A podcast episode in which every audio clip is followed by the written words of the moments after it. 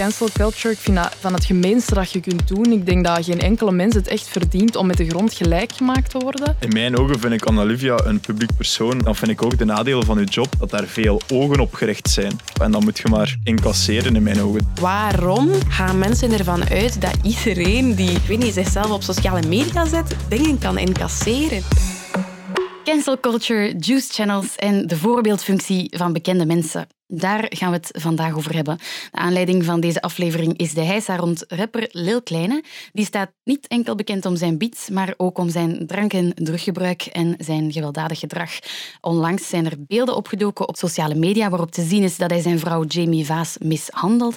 En kort daarna werd hij gedumpt door zijn platenmaatschappij, zijn management, haalde Spotify zijn muziek uit de hitlijsten en lieten heel wat zakenpartners uh, hem vallen.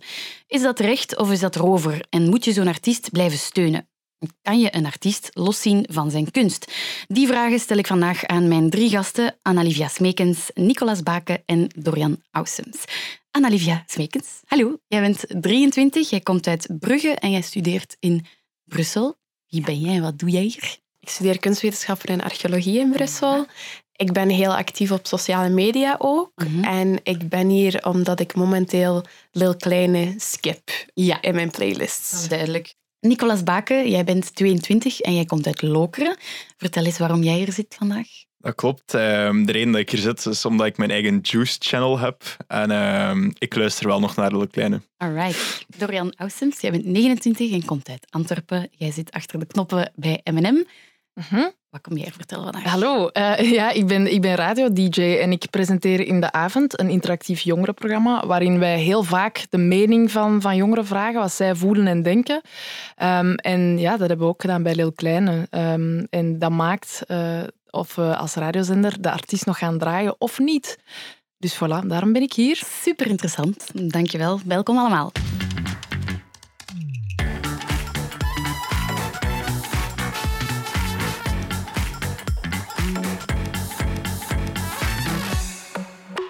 Eerste vraag, de belangrijkste vraag. Annalivia, jij luistert niet meer naar Lil Kleine? Nee, en ik denk niet dat ik dat in eerste instantie eigenlijk doe om hem te boycotten. Dat is een mooie plus, hè. daar niet van. Op dit moment vind ik niet dat hij ehm, inkomsten moet genereren.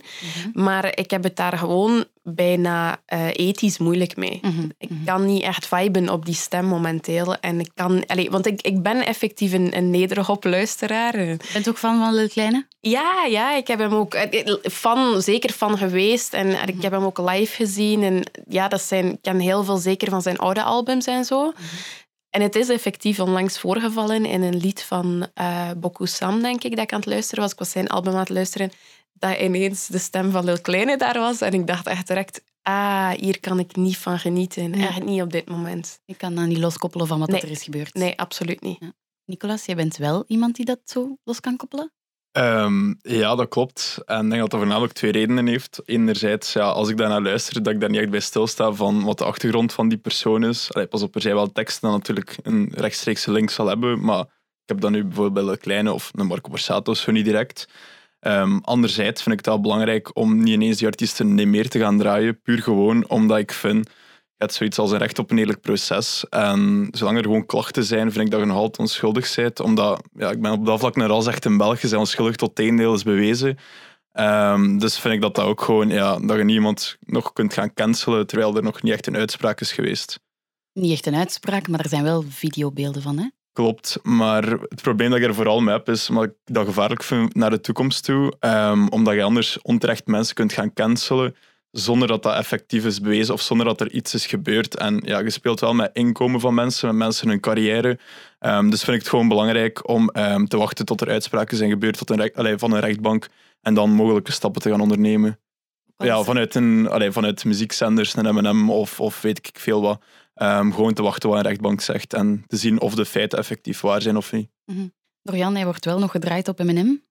Ja, maar allee, daar horen wel wat nota's bij. Hè, want eerst en vooral hebben we de vraag gesteld. Dus eh, bewust in, ja, in het programma dat ik presenteer is daar ook ruimte voor, omdat het daar wel draait om meningen en om gevoelens.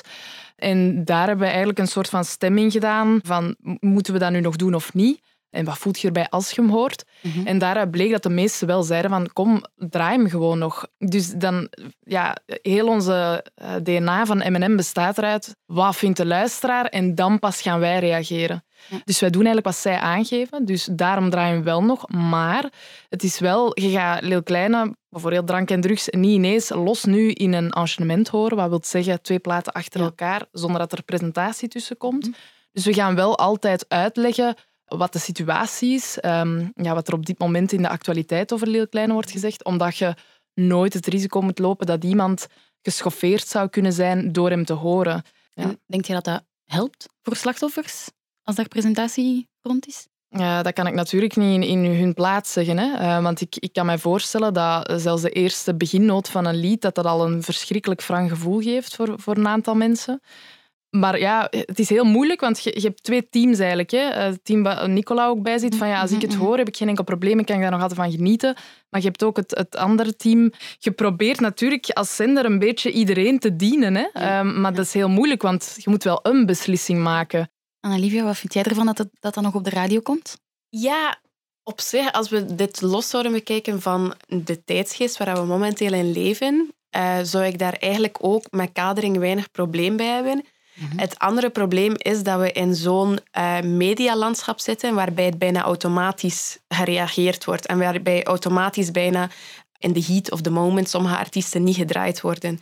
Dus dan vind ik het bijna een statement als een radio het toch draait. Om, je zit bijna in een omgekeerde beweging en dat is gewoon omdat ik deze situatie heel hard vergelijk met Boef. En ik weet toen nog dat, dat Eminem toen zei, Boef hoor je vanaf nu niet meer een tijdje op deze radio. Niet dat ik Boef ga verdedigen of zo, maar er was geen fysiek geweld toen gepleegd. Ik denk dat dat ook minder triggering was. En misschien moet, ik even, of misschien moet jij even zeggen wat dat er daar gebeurd was. Ik weet dat niet, of dat dat ertoe doet. Ja, ah, wel dat er eh, een paar jaar geleden dat Boef ook niet meer gedraaid werd op de radio nadat hij een paar vrouwen... Ja, zoiets, gesoffeerd eh, had, ja, voilà, inderdaad. vrouwenvriendelijke uitspraken had Ja. gedaan. Inderdaad. Daar, dat vind ik gewoon een, een, een rare evolutie. En ik snap Mhm. het ergens wel, omdat ik zoiets heb van... eh, de laatste jaren is, is cancel culture heel vaak naar boven gekomen en heel extreem. Maar ik, ik heb het gevoel dat in deze situatie, omdat het gewoon zo duidelijk is en omdat het echt gaat om criminele feiten, die weliswaar nog moeten gerechtelijk ehm, berecht worden, vind ik het wel een bizarre evolutie. Mhm. Als ik kijk naar drie jaar geleden en nu, vind ik dat heel raar dat er nu like, zachter wordt gereageerd. Dus ik denk dat er geleerd wordt over de jaren heen. Dat in het begin, ja, er was een tijd dat R. Kelly en al die namen waarvan iedereen wist, die heeft heel wat op zijn kerfstok wel nog gedraaid werd. En dan ineens kwam er een tijd van, ja, maar ja, wat zijn wij eigenlijk aan het doen?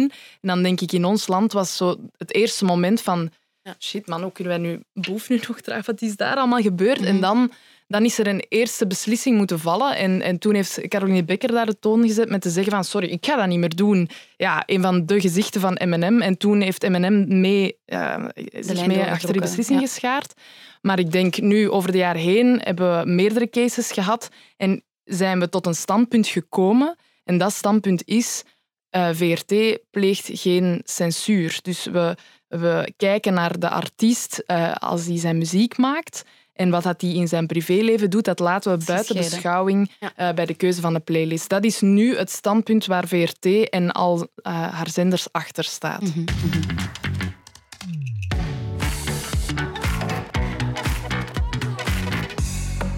Ja, het gaat ook verder dan enkel op de radio. Hè. Lil Kleine werd ook geditcht door zijn platenmaatschappij, door zijn ehm, management uit de playlist van Spotify gehaald. Eh, zijn wassen beeld werd uit het museum van Madame Tussauds gehaald. Ehm, samenwerking met partners werd stopgezet. Hij wordt toch een beetje langs alle kanten gecanceld. Is dat terecht of, of gaat dat erover volgens jullie? Gaan we jou beginnen, Olivia? Ik, ik vind cancel culture heel heftig. Ik vind dat echt eng. Ik vind dat de stem van... We zijn echt in een tijdperk beland waarbij dat elke stem op het internet telt. En dat heeft heel veel macht en dat heeft ook heel veel schoonheid. Want je moet niet meer ergens aan de top staan om te kunnen uitspreken over iets. Aan de andere kant kan ik mij absoluut inbeelden dat dat voor de persoon in kwestie heel chockerend is. En, en dat dat echt wel voelt alsof dat de grond volledig onder je voeten wegzakt. Maar daarop moet ik opnieuw aanvullen dat werkt cancel culture? Is het effectief? Ik bedoel, nu, Lil Klein is daar een mooi voorbeeld in, want volgens mij is hij al drie of vier keer gecanceld, bij wijze van spreken.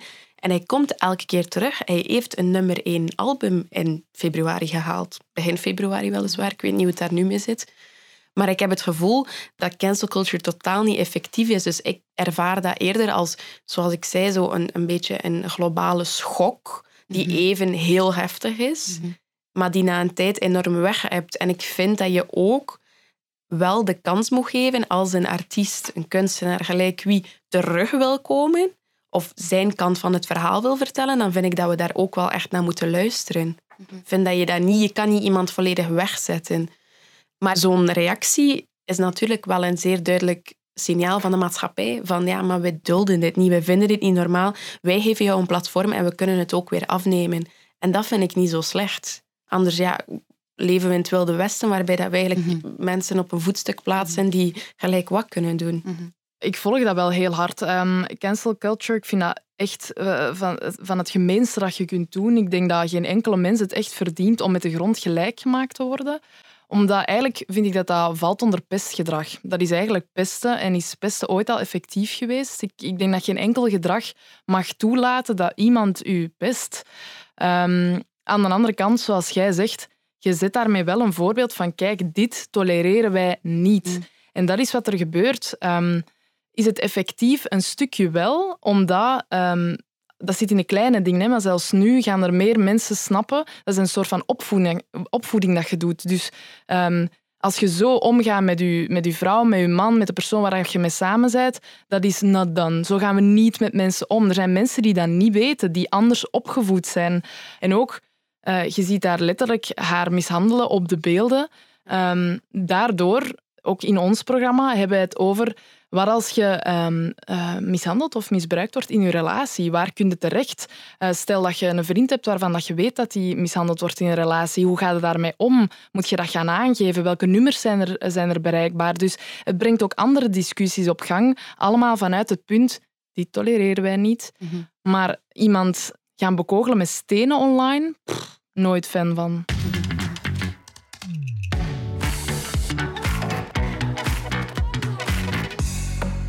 Die video van Lil Kleine, waarop uh, te zien is dat hij zijn vrouw mishandelt, die is online gesmeten door een uh, Juice Channel. Dat is iets redelijk nieuws in België. Dat is vooral een fenomeen in Nederland. Daar uh, zijn bekende kanalen zoals Roddelpraat of Live of Yvonne. de grote sterren die worden ook uitgenodigd in, in talkshows en zo. Daar gaat veel aandacht naar. Nicolas, jij bent zo een beetje de father van de, het eerste kanaal in België, de eerste Juice Channel in België, klopt dat? Ja, dat klopt. Uh, ik zeg altijd dat ik video's maak over de online entertainmentwereld.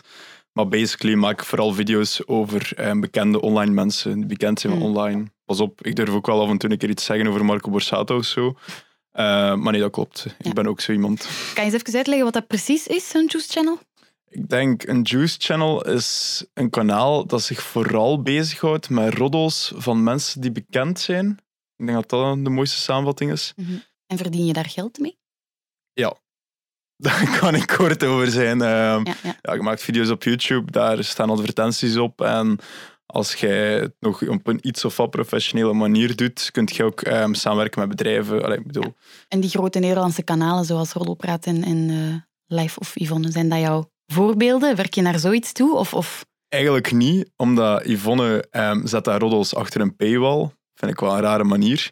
Uh, Roddelpraat, de manier waarop ze het brengen. In het begin was ik daar eigenlijk ook niet zo fan van, omdat ze kraken iedereen af als persoon zijnde. En ik ben niet zo de persoon die gaat zeggen van ah, die is lelijk of om die manier, of zo ben ik niet. Um, ik denk gewoon, als je een roddel hebt en je kunt die brengen, um, omdat dat al online staat, omdat bijvoorbeeld een YouTuber maakt een fout in zijn video en je kunt daarover een video maken, goh, dan denk ik daar geen probleem mee, omdat dat ook legaal is. Ik um, denk, zolang het legaal is wat je doet, is het voor mij ethisch oké. Okay. Ah, wel, nee, maar ik heb, ik heb een vraag voor u. Uh, omdat ik, ik, vraag mij af, uh, wat is uw belangrijkste motivatie om dat te doen? Ik vind het leuk. Leuk om video's te maken en te praten over wat er online gebeurt. Vooral wat ik leuk vind is de online wereld. Um, de online figuren. Niemand schrijft daarover. VRT kijkt daar niet naar om. DPG kijkt er niet naar om. In Nederland wel al iets meer. Hè. De online figuren komen wel in de traditionele media, in het nieuws dan bedoel ik. Um, maar hier in België, niemand houdt zich ermee bezig. Oh, vind dat wel leuk. Kanalen die roddels verspreiden voor uh, soms een audience van een half miljoen mensen. Wat vind je daarvan, Dorian? maar dat is natuurlijk heel persoonlijk, hè, maar ik heb het altijd moeilijk gehad met ehm, mensen die over andere mensen praten zonder dat er echt zo verificatie van bepaalde zaken is. En ik vind dat ook altijd een vreemde gang van zaken. Dat je, dat je jezelf voedt met de juice van iemand anders. Dat je zo denkt van, ah, bijvoorbeeld Yvonne, ik heb er wel een paar uh, YouTubes van gezien, uh, dat zij zegt van, ja, het was namiddag, ik heb geen kater vandaag, ik lig in mijn zetel en ik had echt een groot verlangen naar juice. En denk ik, dat heb ik nog nooit in mijn leven gevoeld. Maar aan de andere kant snap ik wel, dit is pure nieuwsgierigheid. En nieuwsgierigheid is iets dat elke mens heeft. En de mm. ene al wat meer dan de andere. En ik denk in uw geval zal dat ja, veel meer een groter percentage zijn. Mm. Maar ik vind het wel moeilijk dat heel veel tijd van uw leven of van uw dag gaat naar ja, de gevoelige en kwetsbare kantjes van iemand naar boven liften en daar allemaal ogen op laten. Het is ook heel vergelijkbaar met een dag allemaal. En er is publiek voor en er gaat ook journalisten niet ervoor schrijven. Dus ja, wie zijn die mensen? Goh, geen idee. Ik ben ook niet de, de persoon... Allee, ik kijk naar, wel naar een, bijvoorbeeld nu naar een roddelpraat, puur omdat ik die twee gasten onder elkaar wel grappig vind. Uh, maar er is wel echt publiek voor. Ik kan nu wel zeggen, bijvoorbeeld bij het filmpje van Lil Klein dat online is verschenen, waarin hij met dat haar dat, uh, uit die auto wordt getrokken, ja, die beelden zijn er gewoon. Dat is een feit. Dus dat dat ongenuanceerd naar buiten wordt gebracht, ja, goh, het is gewoon een feit. Nou, daaruit kunnen goede dingen uit voortkomen. Als dat een feit is, waarom wil je dan toch de rechtspraak afwachten? Dat vind ik moeilijk. Die beelden zijn er zwart op wit en daar wordt op gecapitaliseerd door juice channels. Dus dan vraag ik mij gewoon af ik vind dat juice channels voor een groot deel cancel culture ook gewoon in de hand werken, omdat zij die beelden naar buiten brengen en willen dat zoveel mogelijk mensen dat zien en zoveel mogelijk kliks genereren. Maar dan wil je wel het proces afwachten. Ik, dat voelt gewoon zeer raar. Dat is een goede vraag en dat is ook waarom ik zeg ongenuanceerd, omdat je niet weet wat het hele verhaal daarachter is.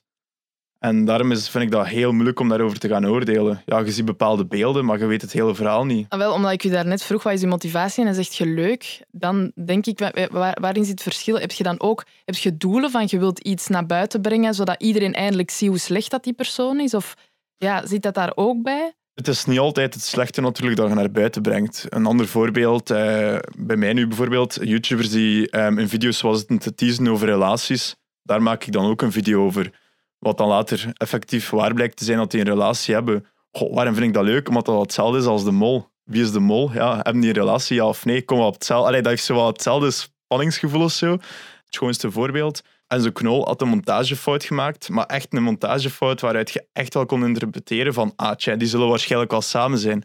Ik maak daar onder andere dan een video over, omdat veel kijkers stellen zich daar vragen over, maar daar wordt niets mee gedaan met die mhm, vragen van kijkers. Alleen vraag ik me echt oprecht af vanuit mijn persoon, waarom is die waarheid belangrijk? Waarom moet er op dat vlak eerlijkheid zijn? Als, als twee mensen ervoor kiezen om, om hun relatie niet te benoemen naar hun, publiek, dan is dat toch echt een, een, een persoonlijke keuze. Tuurlijk. Maar we Dat die daar moeten transparant over zijn, omdat die bekend zijn? Ik vind als je je dagelijks leven vlogt en je vlogt dan toch alles, dan vind ik wel als je met een ander meisje zit te filmen en constant fouten te maken, constant de indruk lijkt te geven dat je een relatie hebt, ja, geef het dan gewoon toe, je hebt niets te verliezen. Waarom zou je kijkers nog voorliggen? Kijkers worden er echt boos om. En ik ben een beetje de man van het volk, als in van de kijker van die frustraties bundel ik dan samen en vertel ik in mijn video van de kijkers zijn boos op Enzo omdat hij geen duidelijkheid geeft van yo, zeg dan gewoon dat je geen relatie hebt. Of, of houdt die vriendin dan daar buiten of zo. Nee, die is dagelijks te zien in die vlog. Ja, zo wat dat gegeven. Ik denk dat dat vooral... Vaak in de meeste juice-channels die ik zie, is het toon wel vaak een soort van badge. Het is, een, het is altijd wel iemand zo een beetje belachelijk maken. Op een of andere manier vinden we dat precies... Allee, kikken mensen daarop om, om bekende mensen te zien afgaan? Hoe komt dat? Dat is zeer logisch, denk ik. Dat is een nieuwe generatie... Ehm, bekende mensen, heel vaak content creators, influencers, krijgen heel veel in de schoot geworpen. Alle deuren gaan voor hen open. En die vinden het ook, het ook vaak nodig om, om alles, alles van een positieve leven eh, publiek te stellen. Ik ga nu even mee... Ik, allez, het is niet dat ik daar zo over denk, maar dat is zo'n beetje de algemene tendens. En dat die een perfect leven hebben. Ja, ja, en, en dan wil je misschien iemand van zijn voetstuk zien vallen. Ik denk dat dat het heel vaak is. Dat mensen gewoon iemand echt van van een voetstuk willen zien vallen die zo opgehemeld wordt en die zo op een, op een voetstuk wordt geplaatst. Ja. Mm Te beseffen van, hey, die mensen zijn ook maar normale mensen zoals ons. Ja, en je bent heel involved. Vaak zijn mensen heel involved in, in de levens sowieso al van content creators. En wanneer er dan een externe bron naar buiten komt met iets, waarvan dat de content creator niet heeft gekozen om dat naar buiten te brengen, ik denk dat dat heel interessant moest zijn. En dat ook wel deels te maken heeft met het feit dat traditionele media enkel het goede brengt, terwijl iedereen wel weet dat iemand bekend ook wel al een keer iets fout heeft gedaan. En Is dat zo? Dat traditionele media enkel het goede brengen? niet per se, maar ik bedoel eerder van bijvoorbeeld een roddelpraat frustreert zich daar enorm aan dat zij bijvoorbeeld tv-programma's alleen maar het goede brengen en alles zo goed willen verpakken en zo, wat ik natuurlijk wel begrijp, terwijl er aan bepaalde personen ook een heel andere kant is die dan niet gebracht wordt of bewust wordt gecensureerd. Waarom, waarom moet daar iets over geschreven worden? Hebben die mensen dan geen recht meer op eh, privacy? Ik ga je het voorbeeld van Marco Borsato geven. Roddelpraat kwam daar als eerste mee naar buiten, omdat niemand daar iets over schreef. Goh, recht op privacy. Als dat waar is dat Marco Borsato aan kinderen heeft gezeten, dan moet daar iets aan gedaan worden.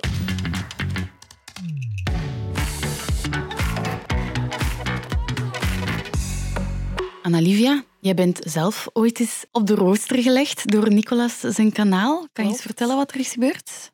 Er is niet veel gebeurd. Allee, in de zin van, dat was gewoon in, in een periode dat mijn vriend Nathan of Acid eh, zeer eh, relevant was, in de zomer van 2020, dat ehm, Nicolas mijn Twitter heel vaak interessant vindt. En, ehm, Wij ook.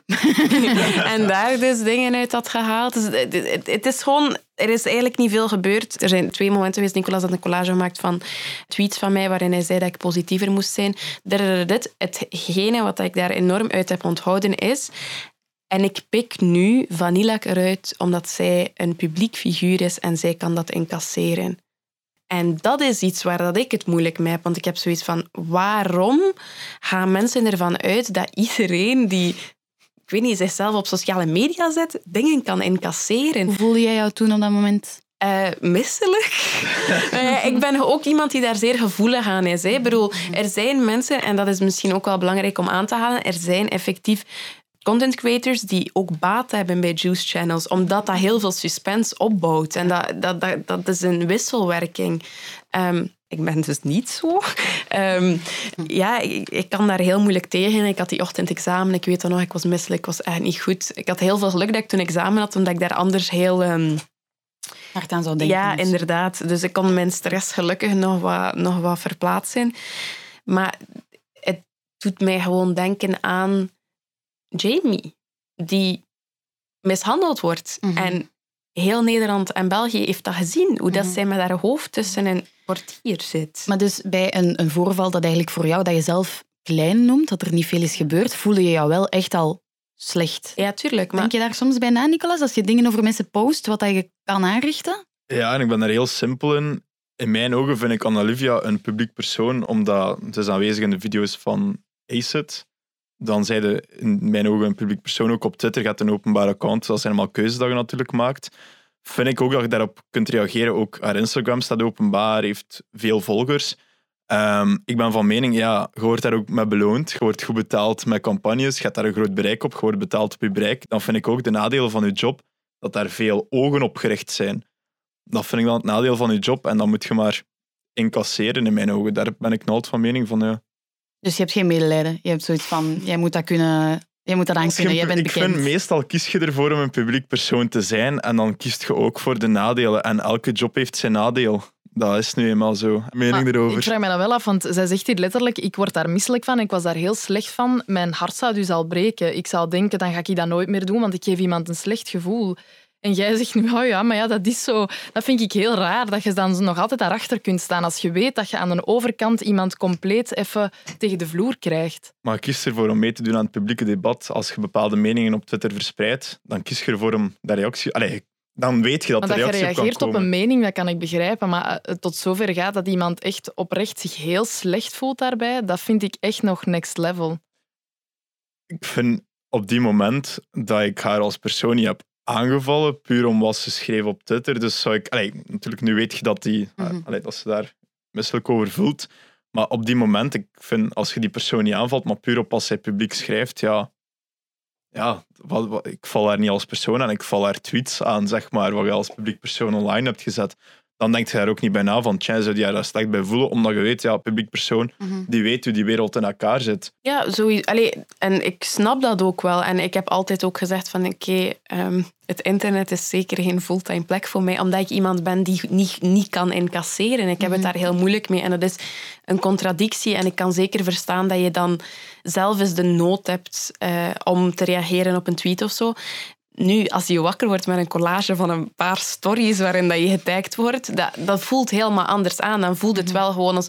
Ik kan, er, kan het zeker aan als mensen onder mijn tweet, allee, daarover of zo. Dat was toen gewoon even... Kan overkomen als een aanval, dat snap ik wel. Ja, maar... eh, allee, eh, dat is ook inderdaad is iets wat ik vaak hoor. Want ik ben ook met iemand samen die daar compleet anders tegenover staat. En die zelf mensen aanvalt. En dus wij verschillen daar heel hard in. En ik denk eigenlijk vaak, en we zitten nu gewoon een beetje zo in zo de dynamiek dat heel vaak de vriendin van, die wordt mee, die, nee, die, die groeit mee en die komt ook in de spotlights te staan. En vaak worden die twee individuen over dezelfde kam geschoren.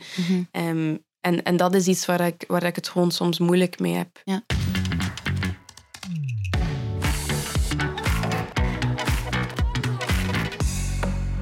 Hebben bekende mensen dan ook eh, een voorbeeldfunctie?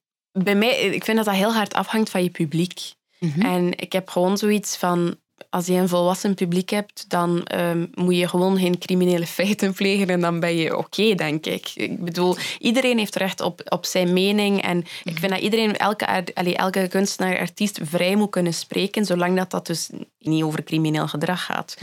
Ehm, als je een, een jonger publiek hebt, vind ik wel dat je daar in, in zekere zin rekening mee kan houden. Dat je wel wat meer kan, kan opletten. Ehm, ja, ik denk dat dat iets is dat, dat, wat ik bij mezelf heb, is gewoon... Ik, ik, zie niet, ik heb bijvoorbeeld niet graag dat iemand die mij kent van sociale media mij zou zien roken. Vinden jullie dat bekende mensen een voorbeeldfunctie hebben?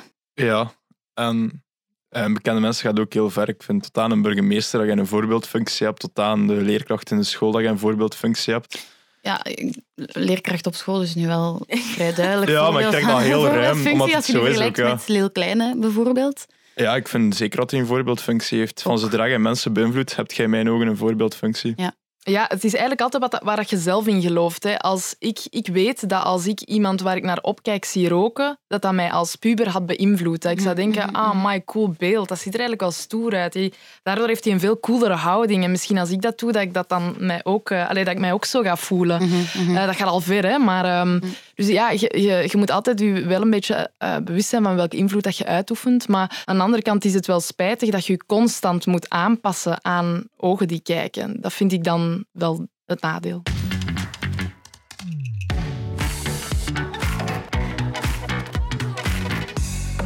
Ik ga eindigen met de, de vraag: hebben jullie schrik om gecanceld te worden? Anna-Livia, ik ga bij jou beginnen. Eh, laten we zeggen, eh, reëel nee. Omdat ik denk, dat, allee, ik ben gewoon niet iemand die zeer excessief leeft of zo. Of, aan de andere kant denk ik dat dat oprecht eigenlijk ieders ergste nachtmerrie is. En ik- dat is wel iets waar dat je ook rekening mee moet houden wanneer dat je in cancel mode gaat of in boycott mode gaat. Dat je, dat je wel goed moet beseffen Wat is dat met jou gebeurd? ja, dat je daar soms over moet nadenken. Maar ik zeg het in het geval van Lil Kleine, en dat vind ik gewoon echt belangrijk. Ik heb echt weinig mercy met iemand die zijn vriendin... Allee, dat is wel echt iets... Daar kan ik echt weinig... Ik weet nog dat je, Nicolas, zei in het begin van... Ja, dus iemand... Allee, je, je neemt iemand zijn inkomsten af en zo. Op dit moment iemand die ook in het verleden al op een manier is teruggekomen door te zeggen... Ja, en, en, mijn album staat op nummer één. Dus allee, wat gaan jullie mee maken? In dit geval heb ik dan zoiets... Ja, kan me weinig... eh, weinig doen. Maar het is zeker al geweest dat ik aan de zijlijn sta en dat ik zie hoe dat iemand echt gewoon van zijn voetstuk valt en erop getrapt wordt en getrapt wordt en getrapt wordt. En dat ik echt denk van, ik ben bang dat, er, dat die persoon nu eh, niet in een good place is en dat hij zichzelf iets gaat aandoen. En dat is wel een gevaarlijke evolutie natuurlijk. Dus dat lijkt mij wel echt mijn ergste nachtmerrie, 100 procent. Bij jou, Dorian, heb jij daar schrik van? Ja, superveel. Ehm, en dat bepaalt ook wel een beetje mijn gedrag eh, in online zijn. Ik ga eh, zeker wat Twitter betreft, ja, opnieuw omdat dat voortkomt uit de neutraliteit die ik wil, wil bewaren als presentator va- van mijn programma. Maar ehm, er is niks zo vreselijk als uh, in uw zetel zitten, een serie opzetten en constant het gsm-scherm zien oplichten van mensen die u keihard zitten te bashen. Dat geeft u het slechtste gevoel ooit. Um, dus ik, ja, ik pas mij vaak aan om dat uit de weg te gaan. Je wilt niet dat de hele wereld tegen u is. Ik denk dat iedereen op de wereld is gekomen um, en, en daar ergens een plaats in wilt krijgen. En als dan 99% zich tegen u keert, ik, ik, allee, daar valt nog heel weinig van te redden. Ik denk dat dat heel veel kapot kan maken. En ook dingen die niet, helemaal niet uh, kapot hadden moeten geraken. Dus, um... Ik ga het even aan jou vragen, Nicolas. Ben jij soms schrik om uh, van je voetstuk te vallen? Cancelled te worden? ik denk, zolang je niets verkeerd doet, in principe niet. Maar ik zeg het, ik vind het een beetje een gevaarlijke wereld. Um, als in dat je nu op dit moment toch iedereen kunt gaan cancelen en iedereen heeft direct daar al een oordeel over zonder dat er iets is bewezen. Dus ja, kan dat gebeuren? Ik geloof er wel in dat dat bij iedereen kan gebeuren, omdat ja, ik zeg het, iedereen kan een klacht indienen, naar HLN sturen en het staat in het nieuws en iedereen heeft er een mening over. Uh, maar op het eerste zicht ben ik niet echt bang, omdat ik daar niet echt in geloof. Maar ik vind wel dat we er rekening mee moeten houden. Wacht, je gelooft niet wat? Um, het feit dat ik gewoon gecanceld word, omdat ik denk dat ik niets fout doe. Uh, tenzij dat Wildplassen ook al uh, cancelbaar is of zo. Oh. Ja, doe ik al. Shit, heb ik op uh, podcast gezegd. Ja. maar ik vind gewoon, ik wil, dat, dat, wil ik eraan toevoegen, er is altijd nog een andere optie. Ik vind dat je altijd van de juiste intentie moet uitgaan van iemand. Natuurlijk, dat is misschien te utopisch om, om dat te denken, dat de meeste goede intenties hebben. Maar ik zou veel meer halen uit iemand die mij persoonlijk aanschrijft en die uitlegt waarom in een rust, op een rustige manier. Dan zou ik, dan zou ik verwerkingstijd hebben. Als, als je dat op Twitter doet, dan zie ik alleen maar de scheldwoorden oppoppen. En dan denk ik, waarom moet je dan vol voor cancel culture kiezen. Ja, er zijn nog andere opties. Ja, ik denk dat dat misschien ook te maken heeft met dat allee, niet iedereen uh, het gevoel heeft dat ze hetzelfde stemvolume hebben. En op, als je iets op Twitter zet, dan word je direct bijgestaan. En ik denk dat veel mensen dat willen of dat nodig hebben om een, uh, om een statement te maken, om iets te laten, te laten overkomen. Allee, dat is iets waar ik mezelf op betrap. Ik heb dan een, ben dan boos over iets en dan denk ik, gaan nog mensen boos zijn of niet? En wanneer er nog mensen boos zijn, dan voel ik me daar natuurlijk in gesterkt. Maar inderdaad, dat is dan... Bon, ik ga wel niet zo... Ik ga, ik ga alleen maar after big companies en zo. En allee, mensen die... Het is niet dat ik zomaar allee, iemand zou taggen en daar echt op zou vliegen. Maar eh, ik denk dat dat het vaak is. Er zijn natuurlijk mensen, en dat heeft te maken met, met een ongelijkheid in onze samenleving en mensen die systematisch het gevoel hebben dat hun stem niet gehoord wordt, die dan misschien sneller grijpen naar ja, internet, denk ik.